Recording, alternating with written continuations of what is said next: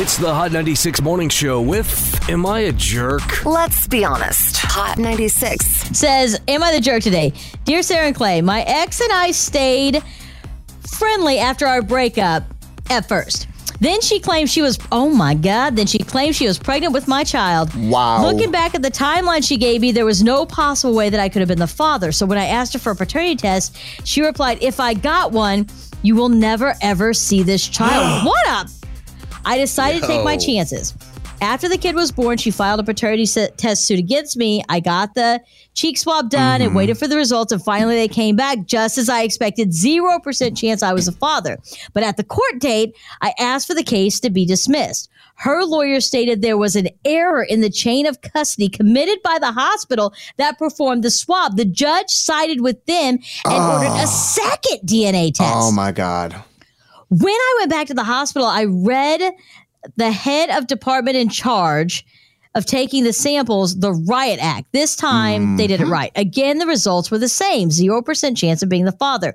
At our next court date, she didn't even have the courage to attend. Just her lawyer was there. She asked for the case to be dismissed. The judge agreed. After our session, the lawyer approached me and apologized for what I went through.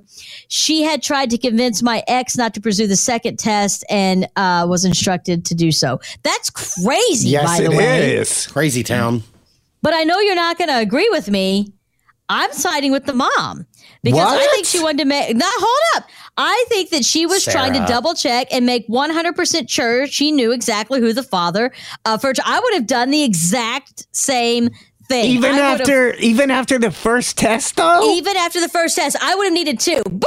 When I found out that I was pregnant, I took 14 pregnancy tests to make sure that was right. And I'd done IVF. It was 100% yes, but I still did it. I got to have two. Te- I may have even gone back for a third. I get she was embarrassed, but I don't think she was trying to be a jerk. I think she was trying to do what was in the best interest mm, of her child. Mm, My mm, opinion. Tyler, you obviously disagree. No, she's a big old damn jerk. I mean, Oh, after the first time, like uh, the only way to settle this right now is for them to go on Maury. If she wants to pursue it any further, they need to go on Maury so it's on national TV and she embarrasses the hell out of herself.